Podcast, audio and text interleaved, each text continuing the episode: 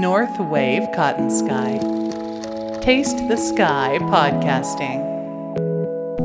Taste the Sky ポッドキャスティング FM ノースウェーブ毎週月曜から木曜午前のワイド番組 Cotton Sky のインタビューコーナー Taste the Sky を再編集したポッドキャストプログラムです毎週一組登場するゲストのインタビュー全4回を1本にまとめた Director's Cut Edition 最後までお楽しみください。絵本とおもちゃの専門店ロバの子の店長さんでいらっしゃいますが改めてまず、えー、ロバの子どんなお店ですか？そうですね。あの本当に名前の通りなんですけど木のおもちゃ、うん、ヨーロッパの木のおもちゃとかボードゲームとか絵本とかを取り扱ってるお店で、うん、あの自分のお子さんに買う方もいらっしゃいますし、はい、あとはあの贈り物を選びに来てくださる方もいらっしゃいます。いやそうでしょうね。今あの商品一部かと思いますけれども結構な量持ってきてくださって もう気になるものばっかりなんですけどえちょっと見せていただいてもいいですか、はい、もちろんです。まずそのこれは。これは何ですか、カラフルな。木のガラガラで本当に赤ちゃんが使うようなガラガラなんですけどすごく音が可愛くて色も。なんか木そのものの音っていうのもいいですよね、ね。はい、優しい感じがする。あいろんな年のお子さんにこう適応するようなおもちゃが置いてあるんですか、ねはい、生まれてすぐから小学校生のお子様とかも遊べるようなボードゲームとか、うんうん、本とかもそうなんですね。その箱が多分そうですゲームなんですけどこれは4歳くらいからできるゲームで本当にサイコロを振って遊べるような感じなんですけどクラウンはいなんか多言語で書かれてますね。そうなんです。ヨーロッパ、そうです。ドイツで作られてるものなんですけど。そうなんですね。はい、え、これは言葉関係なく日本のお子さん遊べるんですか？遊べます。あのピエロを作っていくんですけど、うん、あのすっごい細い足とか、うんうんうん、大きい足とかいろんなサイズのピエロの体のパーツが入っていてサイコロでどれを取るか決めていくんですけど最終的に一番背の高いピエロが勝ちっていうゲームなんですよ。あ面白い、はい、あでもこういうおもちゃも大人もなかなか探すのってそうですね難しいですよね。はい、あじゃあこういったものを実際にお店に行ったら手に取って触れることもできるっていうことなんですね。はい、えもともとロバの子はあ創業からは何年ですか？えっ、ー、と今年で27年目になります。そうですか。はい、お父様が最初？そうです。父が最初開きました。なんでかって聞いたことあります？お父様に？えっ、ー、と一応始める時には、もう全ての子どもたちが幸せになってほしいって思いからスタートしたんですけど当時は木のおもちゃとかそのヨーロッパのおもちゃ取り扱ってるお店がなくってでヨーロッパのおもちゃって本当に良質なというか子どものことを考えられたおもちゃが多いのでそれを置きたいっていうことで始まりました。最初はじゃああの取り寄せたりとかするっていうのもどういう方法で？そうですね、一応日本にその木のおもちゃを入れたいってこうメーカーというか、あの卸業者はあったのでそこと関係を結んでそこから仕入れるっていう感じでした最初あそうなんですね、はい、あじゃあお父様もおもちゃが好きっていうのもあったんでしょうかね。そういう世界っていうのを作りたいっていうのは多分ご自身も何かこう経験されてそうですね。もともと保育士をしていて、そうですか。そうなんです。子供もちろん大好きだし、おもちゃも絵本も好きで。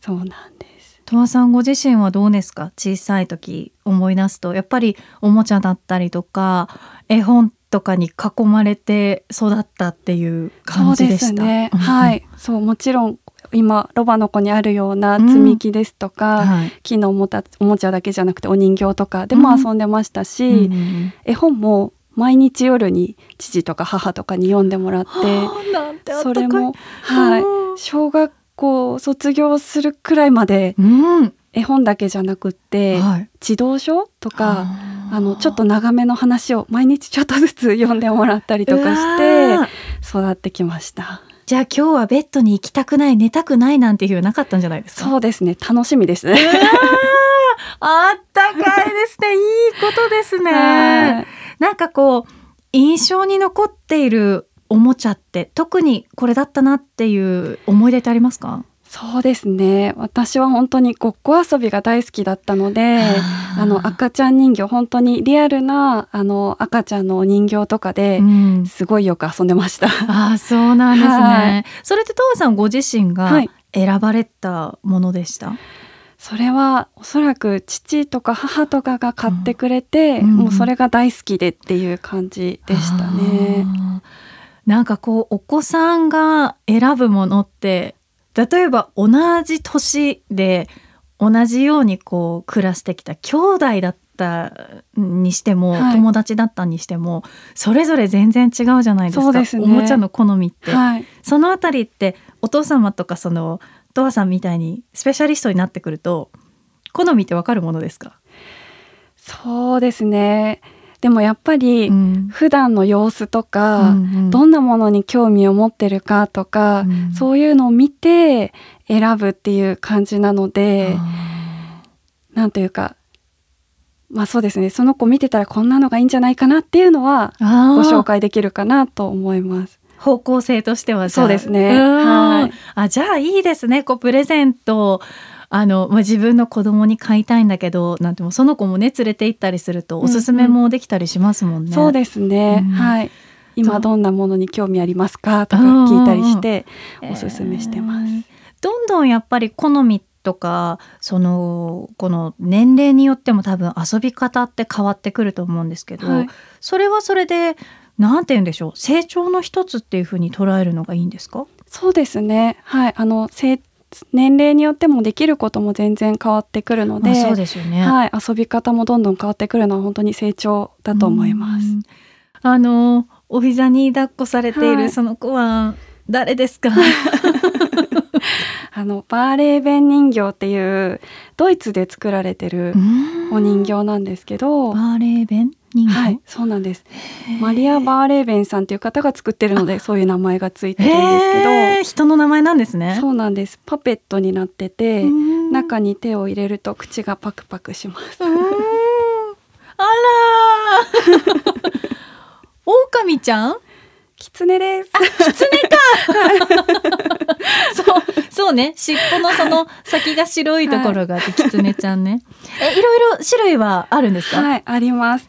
種類はあの本当にいろんな動物があって20種類以上あるんですけど。そうですか。お店にはいつも2、3種類の子がいます。えー、そうなんですね。結構大きいですよね。そうなんです。うちのトイプードルぐらいは確かに。かもしれない。これは感が。なんかいいですね。愛くるしい表情してる。私あのねぬいぐるみが大好きで。そうなんです、ね、そうなんです。大人になった今も、はい、うわこの子って思う子はうちにお迎えしたりしててですね、はい、ちょっともうなんかキュンときちゃいますね。毎年2月にたくさん集まるのでそうですか。はい見にいらしてください。2月なんですね。そうなんです。それは購入される時期。あ一応、うん、あの展示販売みたいな感じであの普段は3体くらいしかないので、うんうん、実際に見て選んでいただける機会を作りたくって2月にたくさんいろんな種類の動物たちがダーって並んで、見て購入していただけます。あそうなんですね。パペットって、はい、まあ、お子さん自身が手を入れて、はい、こうパクパクさせて遊ぶっていうのもあると思いますけど、うんうん、パペットのまあ、正しい使い方って言ったらあれですけど、はい、実際何を目的に作られてるものなんですか？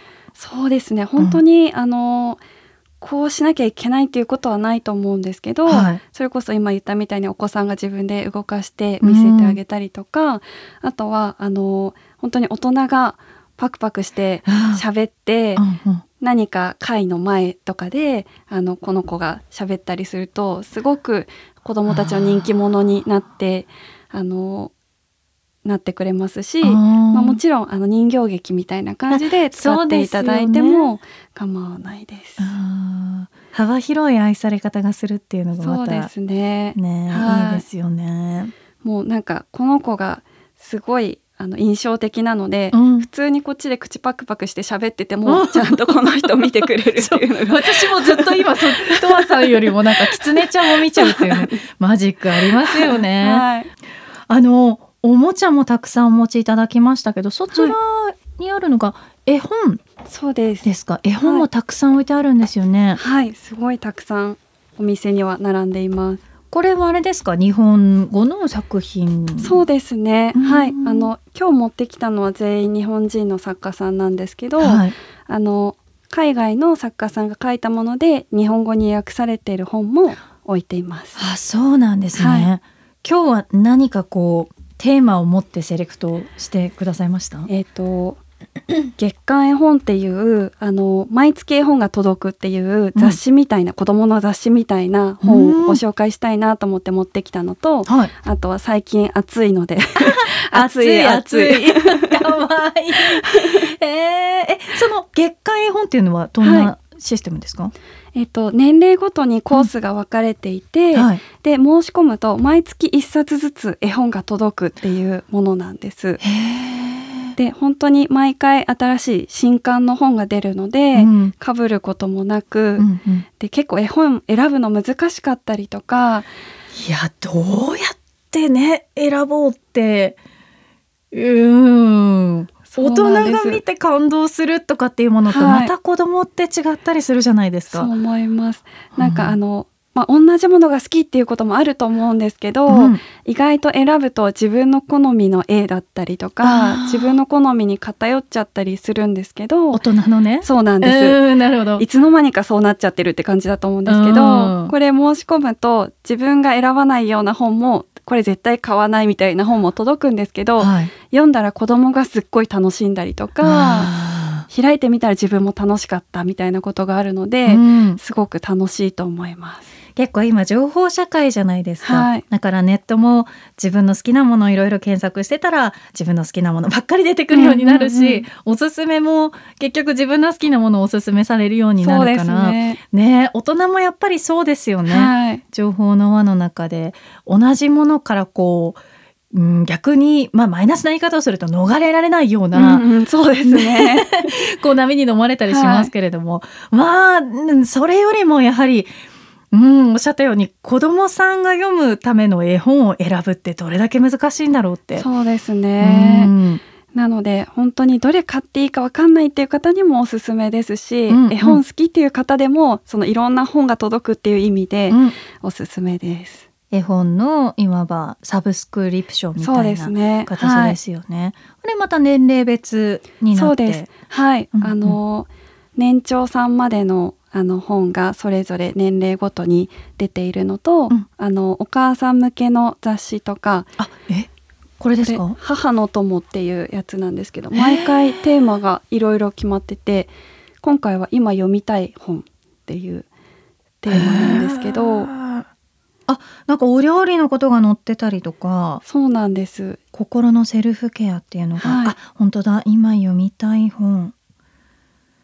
あじゃあこれ大人の方も読んであこういう本あるんだったら私読んだことなかったけど読んでみようかしらとか、はい。楽しいと思います。やっぱりその絵本ってうーん絵がありきというか絵ってすごく大切じゃないですか、はい。そのタッチによって惹かれ方とかもねそれぞれ違いますもんね。はい。印象も全然違いますよね。そうですよね、はいなんか絵本って同じ絵本でも昔読んだ印象とはい何十年経って読んだ同じ絵本の印象ってうんうんうん180度違ったりするんですけど、そうですね。ああるあるですか？あるあるです。よかった あれはなんでやっぱり成長なんですかね人間多の。分あとは見えてるあの世界も違いますよね。今の自分とうん小さい時の自分で見るポイントとか、大人、まあ、成長したので、うん見えることとか考えることとかも違うので、受け取り方はどんどん変わってくるんじゃないかなと思います。ーそっかでもそれでいいんだこれもねサブスクリプションで例えば手に届いた本ってずっと残しておいたら二十歳を超えた、まあ、30を超えた、はい。その過去の子供だった頃の自分がまた読むととかっていうのも面白いですね。そうですね。ん。なんか印象に残ってることがページの本当にちっちゃく書いてあるあの絵だったりとかしてこれだったんだみたいな。っていうこともあって。いやそうですよね、はい、全体の本当になんか2%ぐらいのことが 実はすごい印象残ってたりとか、はい、不思議なものですよね。はい、でもすごいそれってあのなんか生きる上でのなんか象徴みたいな感じしません、うんうんうん、そうですね、ね。はい、すっごい気になることが実は、はい。まあ、いいことも悪いことも、すっごいちっちゃいことだったりとかなんかそれって大人になっても学ぶことたくさんある気がするそうですね。うん。あの「もも」っていう時間泥棒ももっていうあ。の本当に大人も楽しめるようなあの読み物なんですけど、はい、それは多分小学校の5年生ぐらいの時に父に読んでもらったんですけど、うん、その時は本当にその時に理解できることだけをあの見て聞いてって面白い物語だなと思って楽しんでたんですけど、うん、大人になってもう一回読むと全然本当に180度見え方が違ってこんな話だったんだっていうのが分かってすごくびっくりしたことがあります。うわタイトルは知ってます。はい。結構有名な作品ですよね。はい。読んでらっしゃる方も結構いるんじゃないかなと思うんですけど。うわじゃああなたの記憶の中でそれは本当の桃なのかっていうね。はい、そうなんです。今確かめるっていうのも面白いかもしれませんね。はい、思います。すごい不思議だなと思うのが、まあやっぱりそれが人の成長なのかなっていう部分でもありますけど、あの読んでる中での自分がその感情移入する人物が変わってるから、はい、あのものすごい泣けたりとか。そうですね、うん、これってそういう話じゃなかったんだっていう驚きとかもすごい新鮮だったりとか、ね、そうですね。しますよね。はい、とわさんがこのお仕事をされたいなって思うようになったのはいくつぐらいの時ですか？それが、うん、あの本当に小さい時からというか多分小学校に入る前くらいからずっとあの保育士さんになるかロバの子の店員さんになりたいってずっと思ってたんです。そうですか、はい、ぴったりですもんね。ありがとうございます。雰囲気がね、もう優しい。もうあの、お、狼じゃなくて、狐ちゃんをこう抱いてる姿がもう、ぴったり。絵本の中から抜けてきたかのようなもうでもおもちゃ屋さんで働かれてるっていう、はい、その優しい印象ってあじゃあやっぱりお父様に憧れてそうですね。父に憧れてもそうですし、うん、そのロバの子に置いてあるような、うんうん、絵本とかあのおもちゃが本当に好きだったっていうなんか私の幸せ空間みたいなところだったので小さい時から、うんうん、なのでそれはすごく大きいと思います。店長さんになられてからは、はい、えー、何年ですか？6年。6年。はいですかね。もう店長さんになられたのがロボナコで働く一歩？その前に、うん、あのアルバイトみたいな感じだったりとか、うんうん、あので働いてはいたんですけど、はい、移転したりなんだりして、うんうん、店長になることになりました。そうなんですね、はい、今その店長さんとして働かれているお仕事ってどういう内容なんですか？そうですね、うん、まあ、店長という店長だからっていうことじゃないかもしれないですけど、うん、まああのお店のディスプレイ考えたりとかあとはイベントをどんなあのことを今はおすすめしたいかなっていうのを考えたりとか、うんうん、あとはワークショップとかもやってるのであそうですか、はい、そういう内容を考えたりとか、うんうん、あとはもちろんお客様と話して、うん、あの絵本とかおもちゃとかおすすめするっていう感じですかね。あそうワークショップとかもされてるんだったらちょうど夏休みとか。そうですね。はい。今の時期はラキューっていうブロックみたいな感じなんですけど、ラキュー？はい。おもちゃがあるんですけど、うんうん、それを今前面に出していて無料体験ができますっていうのを夏休み中もやっています、うんうん、あそうなんですね、はい、なんかこう作る想像するっていう、はいところも遊びの一つじゃないですか。そうですね。トマさんはどうですか？おもちゃって子供にとってどんなものであったらいいなって思います？そうですね。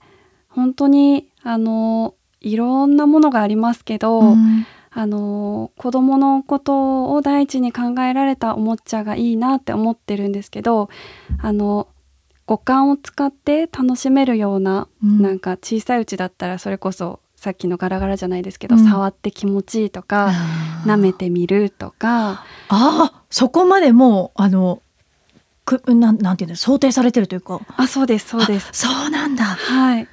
とか音が気持ちいいとか、うん、あの見てて綺麗とか、あのいろんなその五感を使って遊べるようなものが、うん、あの手元にあるといいなっていうふうに思ってます。川さんは例えばそのおもちゃを作ってみたいなっていう方に考えがいったことってあります？ないですね。あそうなんだ。もう本当に、うん、おもちゃは大好きですけど作りたいっていう感じではない。絵本は書いてみようかなっていう。絵本も読むのは好きなんですけど、うん、自分には書ける気がしなくて。そうなんです。でもそれぐらいやっぱり深く知ってしまうと、はい、セレクトをしていかにそこからあの、はい、思いを伝えるかっていう方に、ね、とわさんの場合は、はい、いやそれもそれですごい仕事ですよね。難しいと思います、はい、うん、うん、でも楽しいですそうですね。すごい楽しんでやっています、うん、本当に好きなものに囲まれて、はい。お客様にも喜んでもらえるので、今ご自身もご妊娠中でね。はいそうなんです。お子さんはいつ生まれる予定ですか？10月に生まれる予定です。そうなんですね。はい。そんな中こうしてお会いすることができて、はい、えー、どうなんですか？あのこれからお母さんになられるっていうことを考えて、はい、どんな風にそのご自身のお子さんはあのおもちゃだったりとか本に触れ合っていってほしいですか？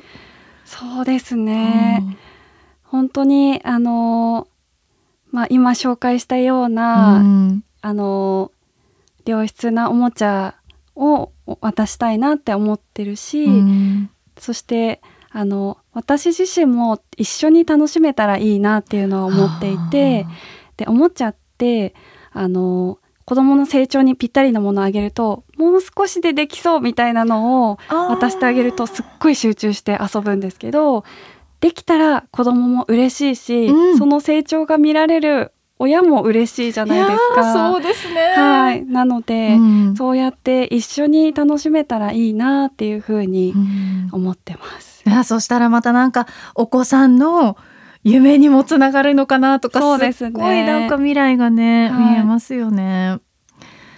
本はどうですか？どういうものからなんかそう思うのがお子さんにそうおもちゃを授けるプロフェッショナルでいらっしゃいますけどまたご自身のお子さんだったらいろんな感覚とか考え方とかって違ったりするのかなって勝手に思うんですけど、はい、どうどうですか？なんかまだ出てきてないので何とも言えないんですけど、でもよくその人にはおすすめできるけど自分だと分かんなくなっちゃうとか聞くので、うん、はい、ドキドキしてるんですけど。